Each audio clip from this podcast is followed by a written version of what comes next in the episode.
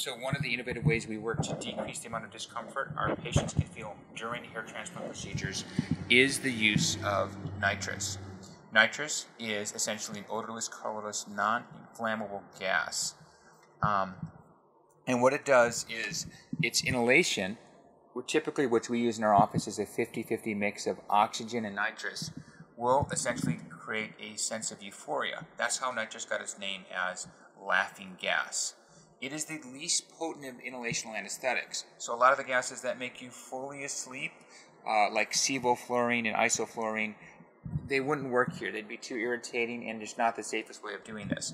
But this gas by itself um, is actually quite safe. Um, and what it'll do is it'll, it'll, provide a mild degree of sedation. It'll also help with pain. And the benefit of this is that it's going to decrease the amount of pain medications you're feeling. For a procedure just as a hair transplant, once you get past the numbing component of this, I've had two hair transplant procedures done, once you get past the, the, the pain associated with the numbing and the lidocaine, your head should feel pretty numb. And the beauty of this is we just have to get a few moments of pain relief.